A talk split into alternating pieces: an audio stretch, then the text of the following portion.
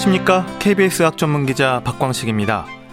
암이라는 진단을 받고 치료를 받는 환자들은 혹시 전이 되지 않을까, 재발하는 건 아닐까, 암으로 인한 이어지는 걱정이 많습니다. 전이와 재발 위험, 치료 후에도 안심할 수 없는 이유가 뭘까요? 박광식의 건강 이야기. 오늘은 대장암의 재발과 전이를 중심으로 말씀 나누겠습니다. 전이 되고 재발해도 치료가 가능한 건지, 전이나 재발에 대한 걱정은 스스로 언제까지 해야 하는 건지도 궁금한데요. 김부용의 풍요성의 빈곤 듣고 대장암의 전이와 재발 위험과 치료에 대해서 알아보겠습니다.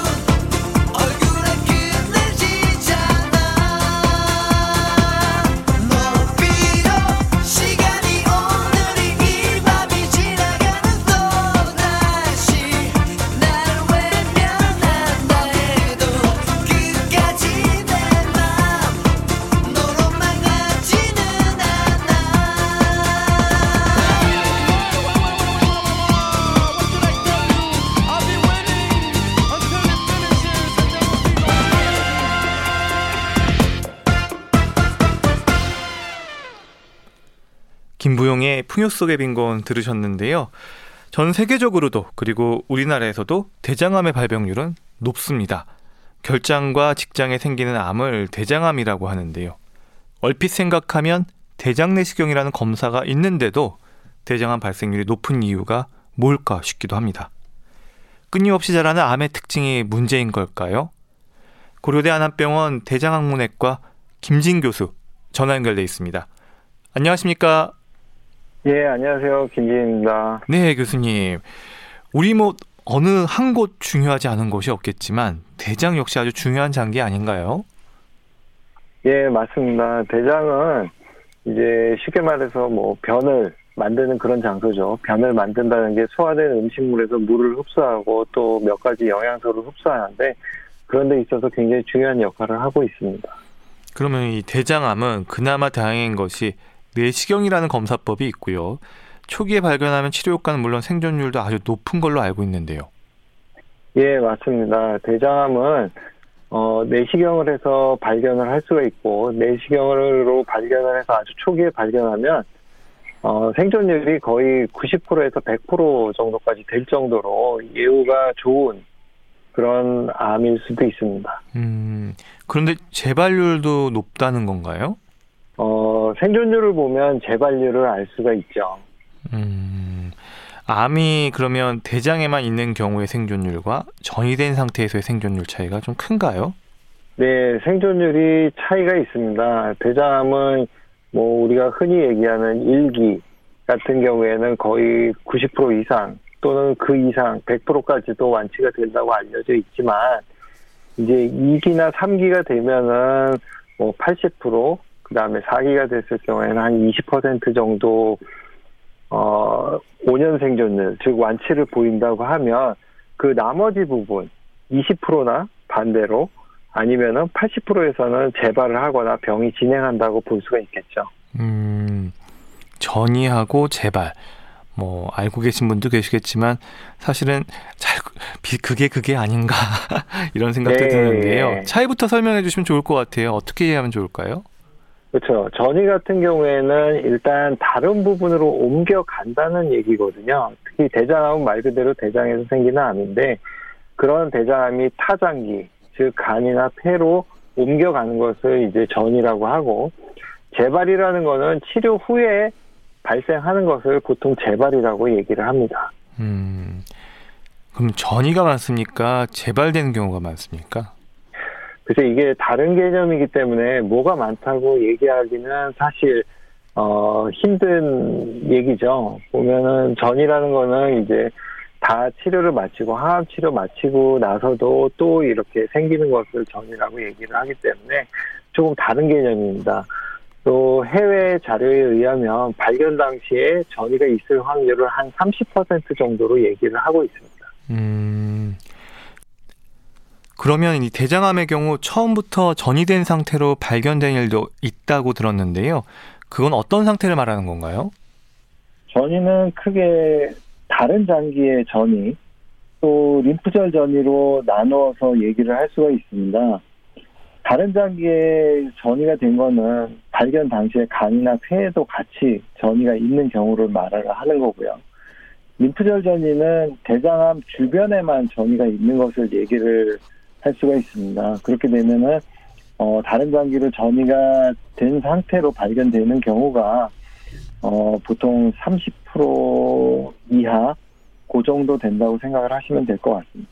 음, 대장암이 전이 되거나 재발했을 때 증상이 뭐 이것도 없나요? 사실 대장암이 전이 간이나 폐로 전이가 됐을 때 저희가 정기 검진을 하는 도중에 발견할 정도면 증상이 없는 경우가 많습니다. 하지만 이런 것들이 이제 수술한 부위에 다시 재발을 했을 경우에는 배변 습관의 변화라든지 이런 증상들이 나타날 수가 있죠. 음, 재발 위험이 높은 시기도 궁금합니다. 네, 그렇습니다. 그 우리가 수술하고 나서는 보통 5년 정도 추적 관찰을 한다고 얘기를 하죠. 그런데 그 중에서 한 일반적으로 얘기를 하기에 2년, 3년째가 가장 재발이 많은 것으로 그렇게 얘기가 되고 있습니다. 수술 후 2년 이내로 재발하는 경우가 많다면 빠른 게 아닐까 싶기도 한데요. 이 치료되지 않은 대장암 세포들이 있었던 건 아닐까요? 그렇죠. 그 2년 이내에 재발했다면 굉장히 빠른 재발인 거는 맞고요. 암의 수술 치료의 원칙이 수술하고 나서 다른 검사로 발견되지 않도록 하는 것이거든요. 그러니까 수술하면서 암을 남겨놓고 나오는 것은 아니란 말이죠. 그리고 나서도 항암 치료를 하고 또 재발을 했다면 눈에 보이지 않는 세포 수준의 그 암을 치료하는 게 항암 치료인데 그렇게 했음에도 불구하고 암이 남아 있었다고 얘기를 할 수가 있겠습니다. 음.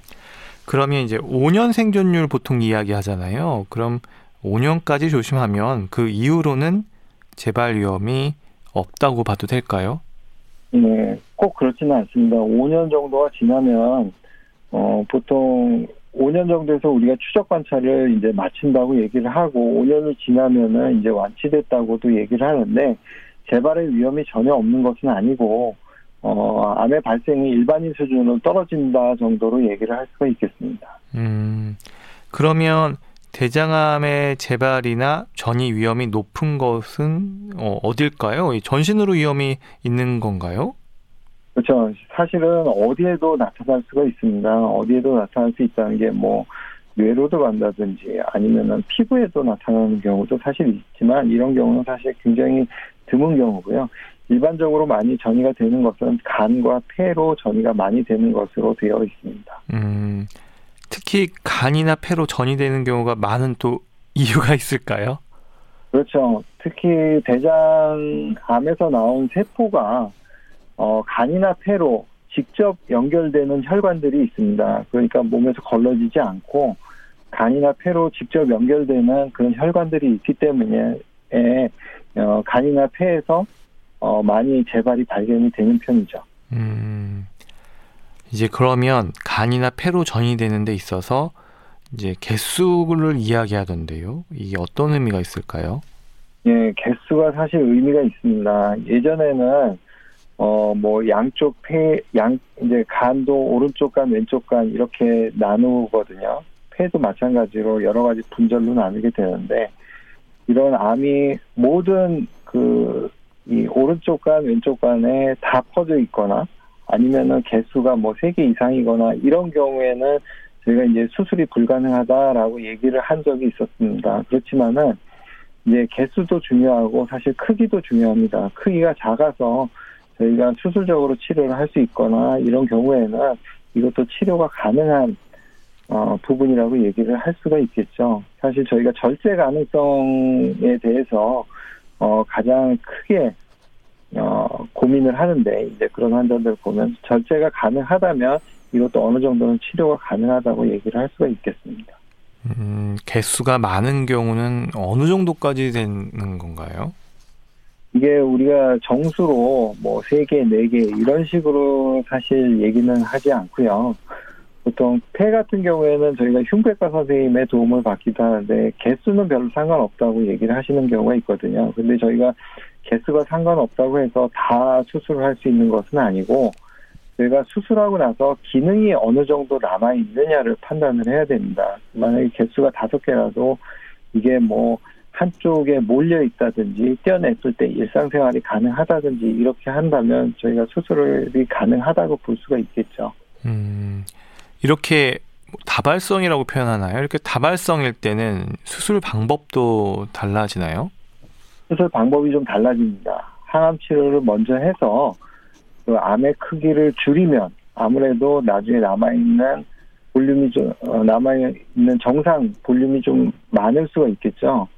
그래서 개수 뭐 항암 치료를 해서 먼저 수술을 한다든지 아니면 수술을 해서 한쪽 간을 좀 더 키우는 그런 방법이 있습니다. 그런 수술을 하고 나서 수술을 하게 되면 암의 크기가 크거나 개수가 많아도 저희가 수술 가능한 경우들이 종종 있습니다. 대장암 진단으로 수술을 받는 분들은 걱정이 더 많아질 것 같은데요. 어떤 질문들 가장 많이 하는지도 궁금합니다. 우리가 이제 수술을 하고 나서 어 이제 외래에서 추적 관찰을 하잖아요. 외래에 오시면 가장 많이 물어보시는 거는 사실 음식 관련된 질문이고요. 우리나라에서 특히 음식 관련된 질문이고 또 수술한 검사 결과에 관련된 질문들을 많이 하시죠. 뭐 재발이 있느냐, 아니면 뭐 또 이상 소견이 있느냐 그런 질문들을 가장 많이 하십니다. 음, 그러면 수술 후에도 일정 기간 항암 치료는 받아야 하잖아요. 이유도 궁금해하실 것 같은데 어떻게 설명해 주시는지요? 일반적으로 항암 치료를 한다고 하면 몸에 암이 남아 있다고 생각을 하시는 환자분들이 많거든요. 실제로는 그 몸에 남아 있는 암을 줄이기 위해서 치료한다든지 그런 것들이 아니라 어 제가 아까 처음에도 말씀드렸지만 수술이라는 거는 눈에 보이지 않게 하는 눈에 보이는 암은 다 제거하는 게 수술입니다. 그 다음에도 항암 치료를 하는 이유는 눈에 보이지 않는 세포 수준의 암이 남아 있을 것을 저희가 걱정을 해서 항암 치료 예방적으로 항암 치료를 하는 것입니다. 음, 그러면 그렇게 치료와 또 정기 검사로 이제 확인을 하는데 어느 날 검사에서 전이가 됐다거나 재발 진단을 받으면 환자 입장에서 좀 당황스러울 것 같아요. 그래서 지난 검사에서는 이상이 없었는데 갑자기 왜 전이 되고 재발했는지 이해를 못하는 경우들도 많고 또 속상할 것 같은데 어떻습니까? 예, 맞습니다. 불과 한 3개월이나 6개월 전에 CT에서는 전혀 이상이 없었는데 어, 재발이 되는 경우가 종종 있습니다. 이럴 경우에는 남아있는 암세포가 활성화되거나 어, 현재 또는 현대 검사로는 알 수 없었던 보이지 않던 그런 암이 자란 것으로 그렇게 생각을 하고 있습니다. 음, 아무리 검사를 해도 알 수 없는 전이가 또 있을 수 있나요? 예, 그렇습니다. 암의 크기가 뭐 굉장히 작거나 뭐 5mm 이하 그런 정도의 암이 있거나 아니면은 뭐 눈에 보이지 않는 활성화가 되지 않는 암이 있다든지 아니면 혈액 속에 돌아다니는 암이 있다든지 이런 숨어 있는 암들은 사실 발견이 어려운 거죠. 음. 하지만 이런 것들을 다 치료하기 위해서 수술과 항암 치료를 병행하는 것입니다. 네. KBS 라디오 건강 365 박광식의 건강 이야기 듣고 계신데요. 오늘은 대장암의 전이와 재발에 대한 내용으로 지금 찾아뵙고 있습니다.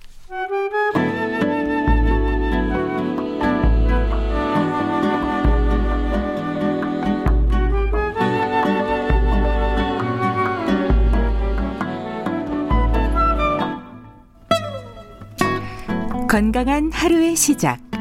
KBS 라디오 건강 365. 건강 365 박광식의 건강 이야기 고려대 안암병원 대장학문외과 김진 교수와 함께합니다. 대장암의 전이와 재발에 대해서 알아보고 있는데요. 교수님 그러면 이 수술 환자들이 받는 정기 검사란 어떤 것들이 있는지 어떤 방법인지 좀 궁금합니다. 예, 정기 검사는 어, 굉장히 여러 가지 검사를 하고 있습니다. 보면은 혈액 검사부터 시작해서 CT라든지 아니면 우리가 흔히 얘기하는 PET-CT라든지 또는 어, 대장 내시경이라든지 이런 것들을 검사를 하고 있습니다.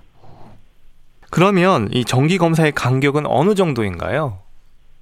사실 수술 후에 정기 검사가 아주 명확하게 정해져 있지는 않습니다. 그렇지만 기관별로도 많이 다른 것들이 사실이고요. 하지만 수술하고 나서는 처음에는 약 3개월 간격으로 검사를 하고 추후에 간격을 좀 늘려가고 있습니다. 음, 그러면 이 복부 CT, 흉부 CT를 찍는 거는 어떤 이유일까요? 예, 복부 CT와 흉부 CT는 어, 각 부분에 이제 전이가 있는지를 보기 위해서 검사를 하는 거고요. 어, 복부 CT는 특히 간이라든지 수술 부위라든지 또는 림프절전이라든지 이런 것들을 확인을 하기 위해서 복부 CT를 찍고 폐 전이가 있는지를 확인하기 위해서 이제 흉부 CT를 주기적으로 저희가 확인을 하고 있습니다. 음, 혈액 검사는 또 어떤 부분들을 확인하는 건가요? 혈액 검사는 일반적으로 환자분들한테 쉽게 설명을 드릴 때는 빈혈 수치라든지 면역 수치라든지 또는 암 수치, 간 수치, 그다음에 그 이외에 환자에게 필요한 부분 뭐 당이 있으면 당뇨라든지 아니면은 그런 것들까지도 다 검사를 하고 있습니다. 음, 그러면 하나 궁금한 게 또 내시경도 이게 수술 후 정기 검사에 포함되는 건가요? 수술을 받았는데 대장 내시경을 받을 수 있는 건지도 좀 궁금하고요.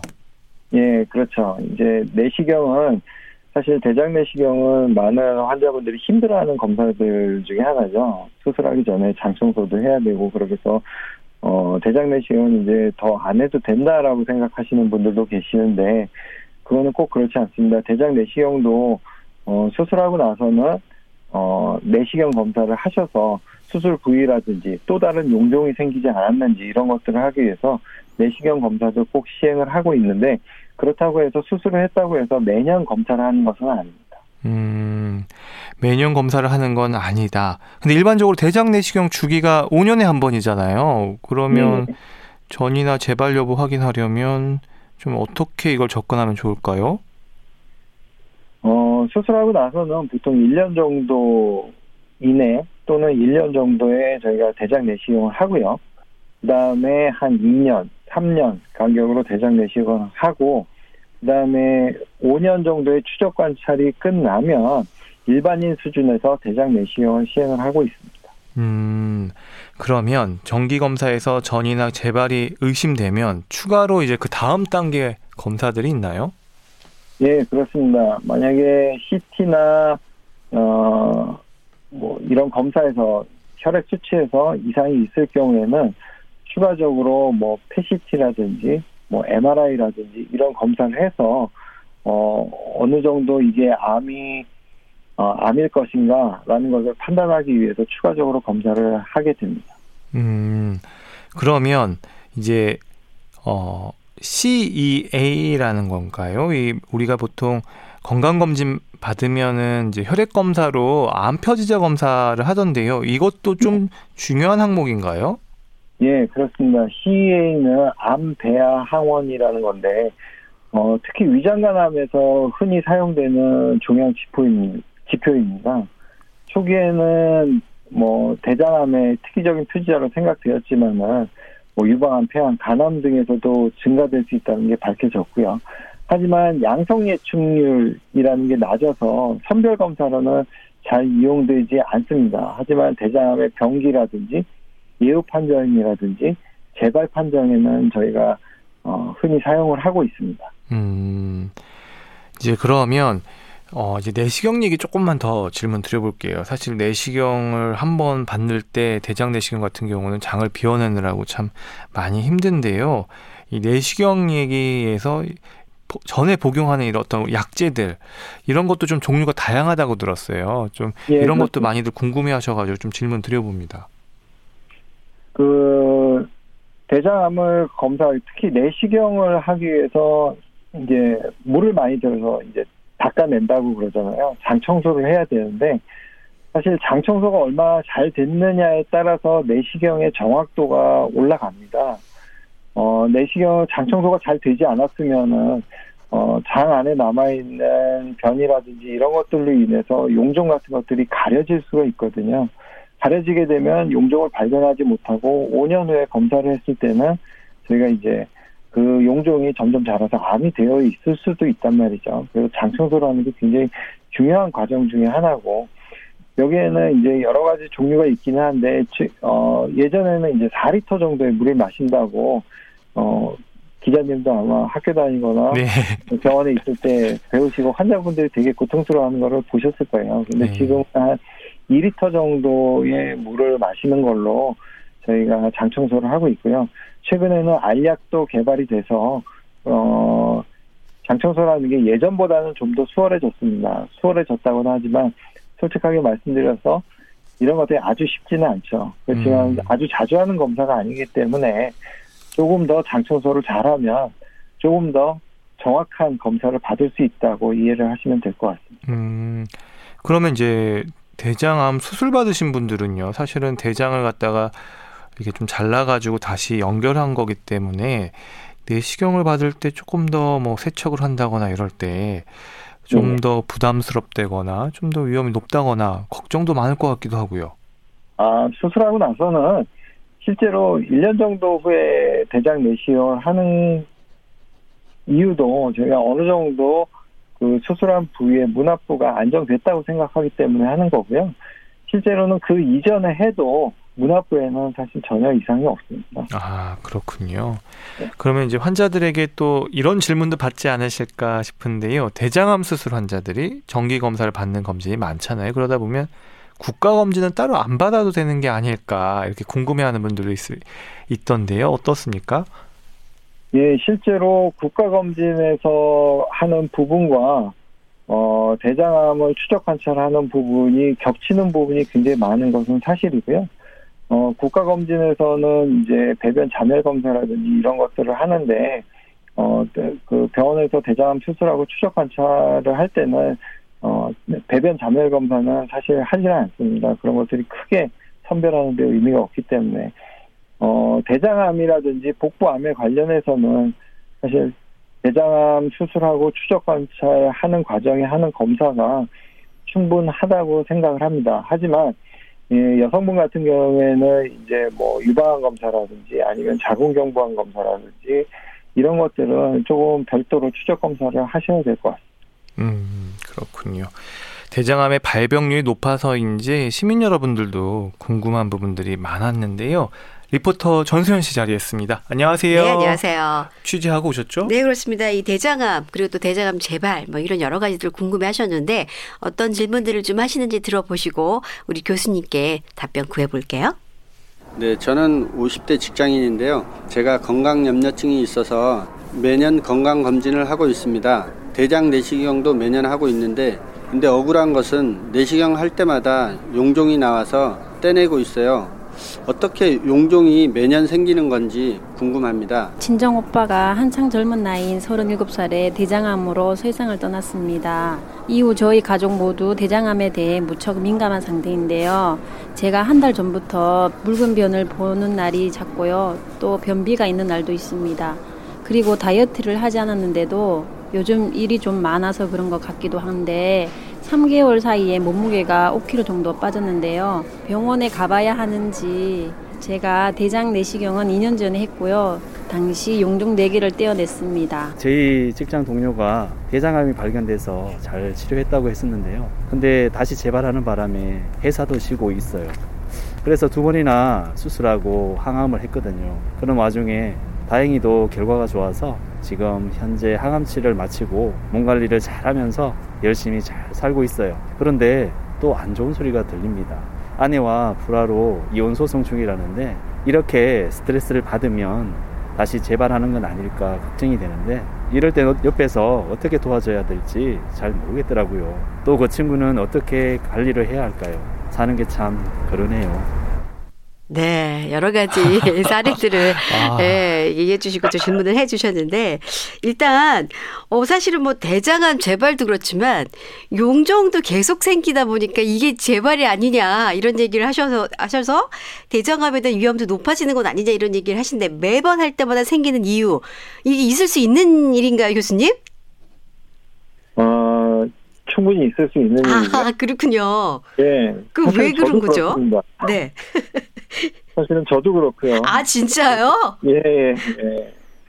용종이라는 것이 일단은 그 발견할 때마다 그 내시경을 할 때마다 생기시는 분들도 사실 있어요. 네. 근데 이것이 실제로 어떤 용종인지도 중요하거든요. 네. 이런 것들이 용종을 절제를 해, 했다 그럴 때 이게 보통 암으로 가는 거는 선종성 용종에서 발생을 하는 건데 네. 염증성 용종이라는 것도 있습니다. 음. 염증성 용종은 어, 부분적으로 염증이 생겨서 용종처럼 보이는 거거든요. 그러니까 조직 검사에서 이것이 실제로 어, 용종인가, 선종성 용종인가 그런 것들도 중요할 수 있을 것 같고요. 네.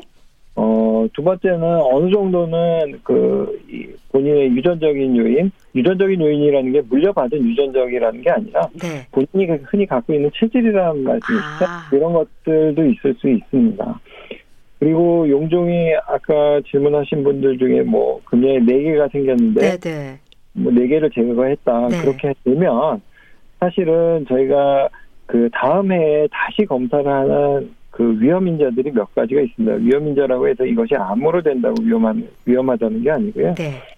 그 또다시 용종이 생기거나 용종이 발견될 가능성이 있는 것들이 있는데 용종 사이즈가 뭐 1cm 이상이라든지 아니면 3개 이상 발견이 됐다고 할 때는 그 다음에 다시 한번 내시경하는 것을 권하고 있습니다. 음. 아, 그렇군요. 그러면 이렇게 용종이 매년 검사할 때마다 생긴다는 거에 대해서 그렇게 걱정할 필요가 없다. 이렇게 좀 얘기를 해 드려도 될까요?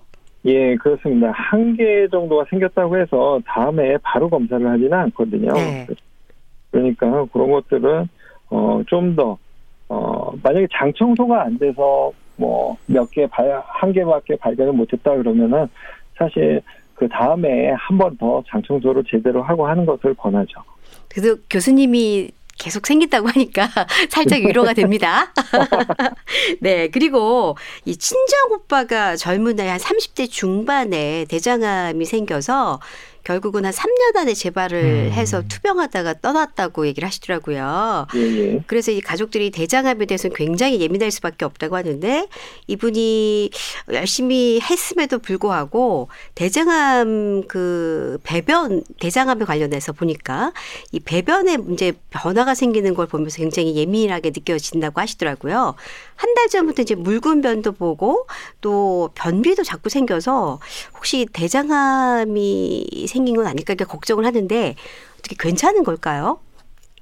어, 일단은 그 가족 중에 대장암이 있을 경우 가계도를 이제 철저히 좀 조사를 해볼 필요가 있고요. 네. 가계도라는 거는 가능하면은 일촌, 특히 부모님 때라든지 사실 부모님이 어떤 경우에는 부모님이라든지 어 뭐 친척이라든지 이런 분들이 뭐 때문에 돌아가신지 모르는 경우들이 사실 많거든요. 네. 그렇기 때문에 어 가계도를 조사해서 일촌 이내에 뭐 그 대장암 환자라든지 아니면 다른 암일 수도 있습니다. 대장암이 음. 여러 가지 가족성 암의 한 가지로 나타날 수가 있기 때문에 네. 다른 암으로 돌아가신 분들이 있느냐 이런 것들을 조사해 보는 것들이 중요하고요. 특히 젊은 나이에 대장암으로 어, 수술을 하고 또 나중에 재발해서 사망을 하셨기 때문에 네. 어 일촌 그러니까 형제들 네. 또는 자제분들은 한번 검 한 번쯤은 검사를 좀 해보시는 게 좋지 않을까 생각이 됩니다. 이분이 2년 전에 내장 내시경 검사를 받았다고 얘기를 하셨어요. 그럼 역시 예, 예. 어, 이런 상황이 좀 생겼다. 뭐 살도 많이 빠지고 거기다가 예, 뭐 물균모도 자주 보고 이럴 경우에는 그냥 바로 가서 2년 전에 한 거와 상관없이 그냥 하셔야 되는 거죠. 그러면 그렇죠. 만약에 배변 습관의 변화가 있고 체중 감소가 있다라든지 이런 것들이 있으면은 대장 내시경을 한 번쯤은 생각을 해볼 수가 있겠습니다. 그렇군요. 그리고 좀 무엇보다도 이제 안타까운 경우는 이제 직장 동료분이신데 대장암이 발견이 돼서 잘 치료를 했었는데 역시 재발을 해서 뭐 회사도 쉬면서 지금 열심히 수술하고 항암도 하고 있고 그러면서 뭐 다행인 건 결과가 좀 나쁘진 않으셨대요. 그래서 현재 이제 항암 마치고 몸 관리 잘하고 있는데 더 안타까운 건 이분이 이제 이혼 소송 중이라고 하셔서 이런 경우 스트레스를 받으면 다시 재발하지 않을까 이렇게 걱정을 주위에서 하시는데 어, 이 스트레스가 또 어떻게 보면 대장암을 또 재발시키는 원인이 될 수도 있을 수 있을까요, 교수님? 어, 스트레스 자체가 대장암을 발생시킨다는 그런 사실 증거는 사실 없습니다. 네. 어. 적으로 이제 스트레스라든지 이런 것들이 면역 기능을 정화시키기 때문에 뭐 여러 가지 병을 일으킨다라는 그런 얘기는 있지만 네. 어 물리적으로 저는 이제 그 물리적으로 대장암을 다시 재발하게 한다 스트레스가 음. 어 그런 거에 대한 의학적인 증거는 사실 많이 부족한 상태죠. 그럼 어떻게 이렇게 좀 힘들어 할 텐데 지금 또 뭐 어떻게 될 상황인지 모르잖아요. 이럴 때 옆에서 또 친구분들이나 지인분들은 어떻게 좀 도와주고 본인은 어떻게 또 마음을 먹고 어떤 관리들을 또 잘 해야 어, 잘 건강하게 또 지낼 수 있을까요? 일단은 어 긍정적인 태도가 제일 중요하죠. 만약에 그런 안 좋은 집안사가 있을 때는 그런 것도 어느 정도는 받아들이면서 음. 거기에 수긍해서 네. 그러니까 뭐 긍정적으로 받아들여야지 그런 것들을 어 모두 다 부정적으로 생각하거나 스트레스를 많이 받거나 그러면 아무래도 여러 가지 건강에 안 좋은 그 상황을 초래하지 않을까 그렇게 생각이 되네요. 그러니까 긍정적인 마음이 제일 중요하다. 하지만 그럼요. 스트레스는 대장암하고 그렇게 많이 연관은 없다. 돼 있지 그죠? 예. 네. 네. 네. 얘기 들으니까 정말 많이 도움이 되네요. 네, 이렇게 자세하게 또 하나하나 시민 여러분들에 대한 질문에 대해서 답변을 들으니까 좀 더 대장암에 대해서 저희가 잘 대비할 수 있을 것 같다는 생각이 듭니다. 오늘 함께 해주신 리포터 전세현 씨 감사합니다. 네, 고맙습니다.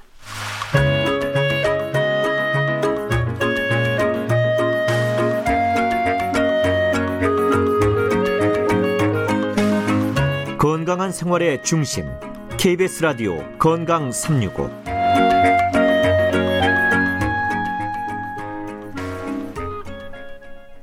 박광식의 건강 이야기 대장암의 전이와 재발에 대한 말씀 듣고 있습니다.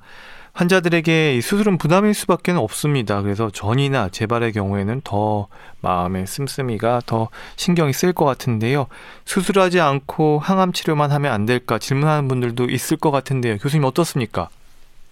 네, 그렇습니다. 이제 환자분들이 사실 수술하는 거를 그렇게 좋아하지는 않으시죠. 근데 이제 대장암이나 직장암이라는 게 가장 그 중에 키가 되는 게 가장 중요한 부분 중에 하나가 수술이고요. 수술로 해결할 수 있다면 가장 좋은 부분이지만, 어, 간혹 그 항암 치료만으로 해결이 되는 경우가 있습니다. 실제로. 음, 음. 하지만 그 비율은 굉장히 적은 것으로 그렇게 되어 있습니다. 간혹 항암 치료로만 치료가 되는 경우가 있다. 그러면 네. 어떤 조건들이 맞아 떨어지면 이게 가능할까요? 그러니까 아주 쉽게 말씀을 드리면은 약하고 잘 맞는 거죠. 암제과. 그러니까 약이라는 것들이 어, 대장암이라도 같은 약을 쓴다고 해서 다 똑같은 효과를 내는 건 아니거든요. 그렇기 때문에 어, 그런 약에 굉장히 효과가 좋은 분들이 어, 간혹 있습니다. 그런 음. 경우 저희가 항암 치료만으로 해결되는 경우들이 드물게 있습니다. 그리고 이제 그러면 항암 치료 조금 더 질문 드려볼게요. 그러니까 수술 후에 하는 항암 치료. 근데 수술 받기도 전에 하는 항암 치료. 어떤 차이가 있는 건가요? 수술 전에 하는 항암 치료는 보통 저희가 직장암에서 사용을 하고 직장암 같은 경우에는 저희가 크기를 좀 줄여서 어 저희가 수술을 한다는 그런 의미에서 항암 치료와 방사선 치료를 어, 병행한 다음에 크기를 줄여서 저희가 수술을 하는 경우가 있고요. 어 그 이외의 경우에는 대부분 수술 후에 항암 치료를 하게 됩니다. 수술 후에 하는 항암 치료는 보통 임파선이 전이가 돼 있거나 3기 이상 임파선이 전이가 됐다는 건 이제 3기 이상인데 3기 이상일 경우에는 저희가 항암 치료를 기본적으로 하게 돼 있습니다. 음. 그러면 이 수술 전에 항암 치료 하- 했는데 이미 암이 다 사라진 경우도 있을 수 있을까요? 있습니다. 직장 같은 경우에는 어, 방사선 치료를 했을 경우에서는 한 15% 아, 안쪽에서 저희가 암이 완전히 사라지는 경우도 있고요. 그런 경우에는 저희가 이, 굉장히 조심스럽게 수술을 안 하고 주기적으로 관찰을 하기도 합니다. 음.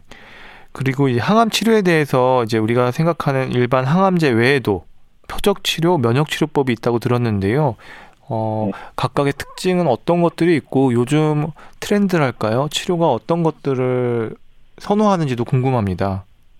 예, 일반적으로 암을 죽이는 항암제는 1차 항암제인데 1차 항암제는 전신에 작용을 하죠. 그래서 그 전신에 있는 모든 세포에 작용을 하고 또 암에도 작용하는 그런 기전을 가졌고 그다음에 이제 표적 치료제는 이제 우리가 2세대 항암 치료라고 하죠. 2세대 항암 치료는 어, 암에 생 암에 있는 일정한 특정한 단백질을 공격을 한단 말이죠. 일정한 암에 있는 일정한 단백질이라든지 유전자를 그렇게 그 타겟으로 해서 대상으로 해서 가기 때문에 표적 치료제, 어, target therapy라고 얘기를 하는 거고 면역 항암제는 그거와는 좀 다르게 어, 항원 항체 반응을 통해서 면역 기전을 통해서 저희가 암을 억제하는 그런 치료가 되겠습니다. 음. 그러면 이 중에서 어떤 게 제일 좋나요?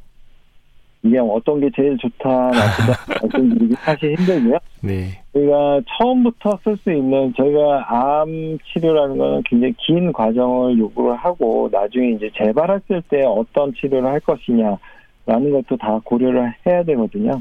그래서 저희가 일반적으로 사용하는 가이드라인이 다 있습니다. 가이드라인이 있어서 거기에 맞춰서 저희가 항암 치료를 하고 처음에 그 유전자 검사 수술하고 나서 그 조직으로 유전자 검사를 대부분 다 하거든요. 그래서 처음에는 1차 항암 치료를 하고 그 다음에 재발이라든지 아니면은 전이가 생겼을 경우에는 표적 치료제를 사용을 하고 그 다음에는 이제 그 면역 항암제를 사용을 하는 그런 순서로 저희가 사용을 하고 있습니다. 음. 근데 이제 이런 단계별로 접근하는 게 맞는데 그래도 환자분들 입장에서는 뭐 최근에 이제 등장한 면역 치료가 효과가 좋다더라. 뭐 이런 이야기를 듣고 와서 좀 면역 치료 받게 해달라 이런 경우도 있지 않을까요?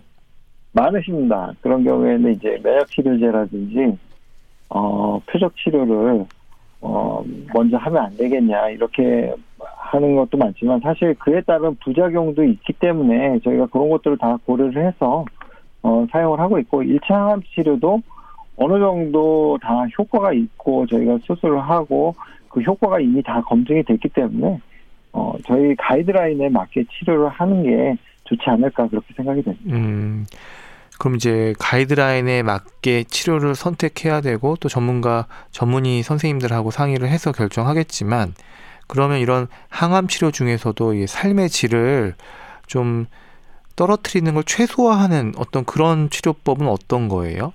삶의. 질이 좀 제일 영향을 덜 받는 뭐 탈모도나 아니면 메스 꺾거나 아니면 이런 여러 가지 항암 부작용들이 있잖아요. 이런 것들이 좀 적은 치료법이 있다면 어떤 게 있을까요? 이런 같은 경우에는 이제 대장암에서 하는 항암 치료는 사실 우리가 항암 치료라고 생각하면 머리가 다 빠지고 변기 붙고 토하고 이제 TV나 아니면 영화 같은 데서 많이 보셔서 그런 것들을 제일 많이 걱정을 하시거든요. 근데 대장암에서 하는 항암 치료는 어 탈모라든지 아니면은 그런 구역 구토라든지 이런 것들이 다른 항암제에 비해서 굉장히 적은 편이고요. 또 이 탈모 같은 경우에는 주변 사람들은 못 알아볼 정도의 탈모, 본인만 좀 이렇게 느끼는 탈모, 그 다음에 항암 치료 끝나면은 다 회복이 되는 정도의 어 그런 정도의 수준 합병증을 갖고 있다고 생각을 하시면 될 것 같습니다. 하지만 저희가 1차로 하는 항암 치료에서는 이제 약간의 말초신경염이라든지 이런 것들이 나타나고는 있습니다. 음, 그렇군요. 그러면 이제 항암 치료의 기간 이런 것도 궁금하고요. 그 치료 기간도 있지만 일단 면역 항암제 얘기 조금 더 이제 질문을 드려보면 면역 항암제가 적당한 사람하고 적당하지 않은 사람 이런 걸 알아보기 위한 검사 사전에 또 뭐 유전자를 좀 알아보는 건지 이런 것도 좀 궁금한데요.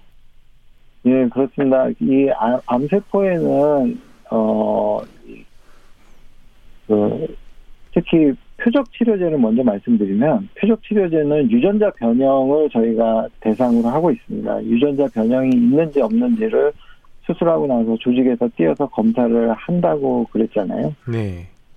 이런 것들은 이제 조직 검사에서 그 유전자 검사가 필요한 거고, 근데 사실 면역 항암제 같은 경우에는 뭐 이런 검사 유전자 변이를 가진 환자에서 사용을 하는 것이 아니라 어 억제되어 있던 면역 세포를 활성화시켜서 암세포를 사멸시키는 기전을 갖고 있거든요. 그래서 유전자 변이가 없어도 없어도 어, 굉장히 폭, 폭넓게 사용을 할 수가 있습니다. 음, 그러면 이제 항암 치료의 기간 어느 정도 잡으면 될까요? 평생 하는 건가요? 어, 항암 치료 같은 경우에는 한 보통 가이드라인에서 저희가 얘기를 하기에 한 4개월에서 6개월 정도의 기간을 주고 있습니다. 보통 일반적인 항암 치료는 어, 그 2주 간격으로 사용을 하, 하게 돼 있고요. 그러니까 2주가 한 사이클이 되는 거고 그렇게 한 사이클씩 12사이클을 반복을 하게 되면 사실 한 6개월 정도가 걸리는 거죠. 한 번 하는 데는 2박 3일 정도의 시간이 필요하고 그래서 그런 정도의 간격을 가지고 사용이 되고 있습니다. 음, 사실 이제 약의 형태, 제형도 중요한 것 같은데 주사 대신 먹는 약으로는 좀 안 되는지 혈관이 안 좋은 분들은 주사가 부담일 수도 있어서요. 그렇죠. 먹는 약이라고 그런데 결코 부작용이 적은 것은 아니고요. 어. 그런 경우에는 오히려 부작용이 오히려 뚜렷하게 나타납니다. 그다음에 어 그 주사로 맞는 항암 치료만큼 비슷한 부작용이 나타나고 오히려 그보다 더 심한 경우도 있고요. 그래서 어 사실 먹는 항암제로만 치료하는 거는 조금 더 뒤로 밀어놔도 될 것 같고요. 만약에 혈관이 약하시다면 케모포트라 그래가지고 어이 이 쇄골뼈 밑에 저희가 이런 단추 같은 어, 장치를 심어놔서 그 부분에다가만 주사를 놓게 하는 방법도 있고 어, 저희 같은 경우에는 아예 항암 치료를 시작할 때 그 어, 그거를 하, 거치시켜 놓고 저희가 시작을 하면 수술 중에 그 팔에 주사를 맞을 필요가 없어서 어 오히려 환자들이 좀 편해 하시는 것 같습니다. 음, 그러니까 이미 혈관을 갖다가 확보를 해두는 거군요. 인공적인 장치를 갖다가 삽입을 해가지고요. 예. 아 그리고 이제 먹는 약보다 이제 주사 치료 이렇게 뭐 여러 가지 이야기들을 들어봤는데 대장암의 경우 이제 항암제는 다른 암보다 부작용이 적다고 해서 탈모도 조금 적다 이렇게 얘기는 해주셨고요. 그리고 이제 항암 치료가 끝난 뒤에 이제 혈변이 그때 발견되면 이런 출혈이 발견되면 좀 많이 당황스러워 하시거든요. 이럴 땐 좀 어떻게 하는 게 좋을까요? 예, 항암 치료 끝나고 나서 혈변이 있을 때도 사실 의료진들도 어느 정도는 그쪽에 그 걱정을 하기 때문에 일단 저희가 직장 수지 검사를 먼저 하고 그 다음에 간단하게 특히 직장이라든지 이런 쪽에 암이 뭐 재발을 했는지 아니면은 그 문화부에 이상이 있는지 어 내시경을 해보는 편이죠.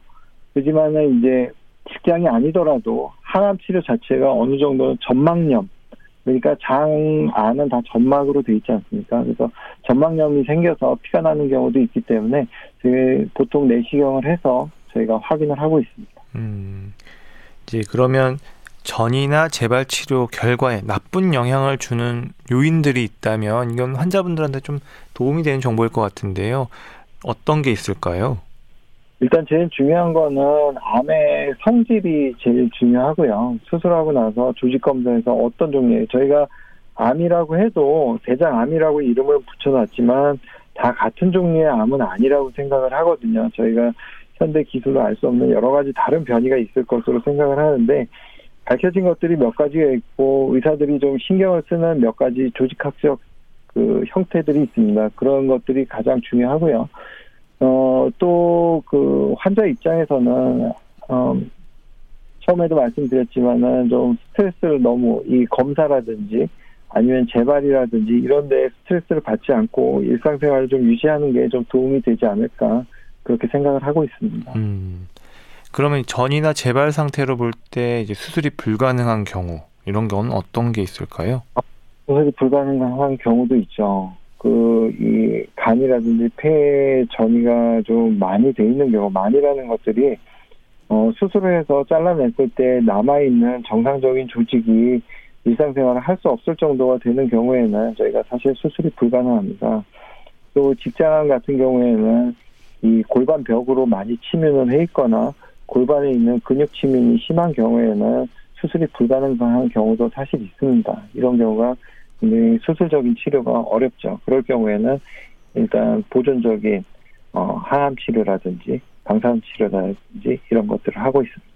음, 복막전이 이게 많이 뭐 얘기들 들어보신 분들도 계시고요. 복막전이가 가장 어렵다 하고 뭐 항암 치료를 해도 5년 생존율이 낮다 이런 얘기 있던데 이게 맞는 얘기인가요?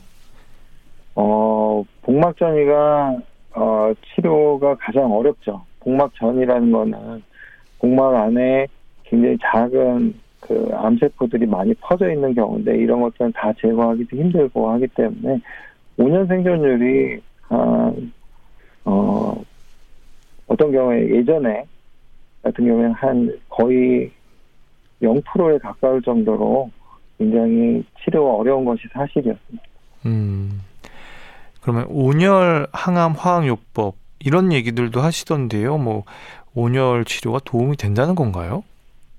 온열 항암 화학요법이라는 것은 복막 안에 있는 그런 복막을 다 제거를 하고 이제 눈에 보이는 그런 암들이 없을 정도로 한 90% 이상을 제거를 해야 저희가 효과가 있는 거고요. 그렇게 복막을 제거한 다음에 그 배 안에 항암제를 넣고 그다음 온도를 높여서 그런 그 항암제 흡수를 높여준 다음에 저희가 음. 치료를 하는 방법. 음, 그렇군요. 그럼 대장암에 있어서 간이나 폐로 전이되는 경우가 많아서 이제 결국은 재발률이 높다 이렇게 얘기를 해주셨는데 전이하고 재발을 막기 위한 환자분들의 노력 어떤 게 필요할까요? 일단은 어 일상생활을 똑같이 하시고요. 보면은 너무 요양이다 아니면은 뭐 환자분들 중에서는 공기 좋은 곳으로 이사 간다는 그런 분들도 꽤 많으시거든요. 그런 것보다는 일상생활 똑같이 유지하시고 정기 검사를 어 제때 받아서 빨리 발견하는 게 제일 좋은 방법이 아닐까 싶습니다. 음. 그리고 이제 전이 되고 재발되면서 다시 치료 중에 있는 환자들에게 조언을 해주신다면 어떤 게 있을까요? 저희가 그 항암 치료에 대해서 굉장히 두려움이 많으신 분들이 많거든요. 근데 이 항암 치료를 한다고 해도 저희가 이제 나중에 수술 항암 치료의 기본적인 목표는 수술을 할 수 있게 만드는 어 그런 거거든요. 그러니까 나중에 항암 치료를 제때 열심히 해서 어 수술을 받을 수 있는 수준까지 올려, 올려 놓으면 저희가 나중에 또 수술적으로 치료하면 그만큼 저희가 생존율이 높아지고 완치까지도 갈 수 있으니까 중간에 너무 질에 겁먹고 포기하지 않으셨으면 좋겠습니다. 네. 고려대 안암병원 대장학문외과 김진 교수님 오늘 말씀 고맙습니다. 네, 고맙습니다. 저는 어스가 부르는 지금 이대로로 인사드립니다. 지금까지 KBS 약 전문 기자 박광식이었습니다. Yo, uh, uh, uh, uh. Check me out for here, girl. Uh, uh, uh, uh. What's going on, ambitious? Yo, respects raptures. Wonder why, no doubt. Forever love. Back it up, this bad track with you, yeah. 이제는 정말 말해야겠어. 내맘 오직 너만을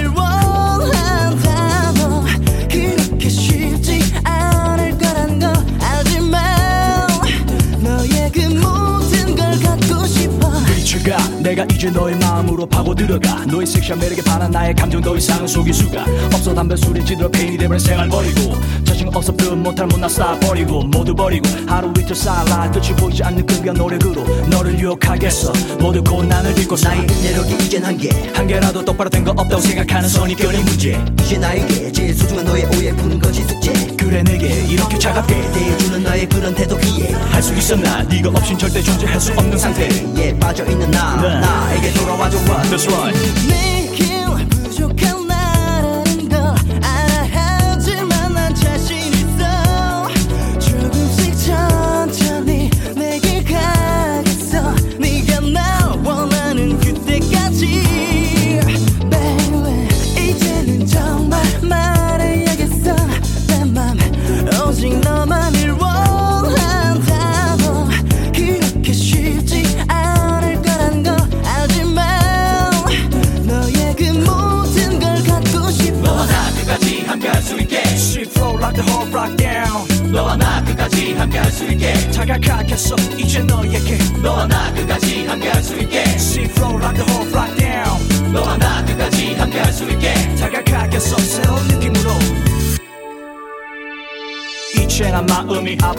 상처가 번져가. 홀로 덤벼 불 꺼진 방 안에 무의미한 시간들은 자꾸 흘러가고 자신감이 극도로 저하가 되어 수렁 속으로 빠져 들어가는 느낌을 느끼면서 빠져나와 빨리 빠져나와. 정상 컨디션을 찾아 잡은 랩탐 안에 너를 내게 다가와서 빠져들게 할 것이야.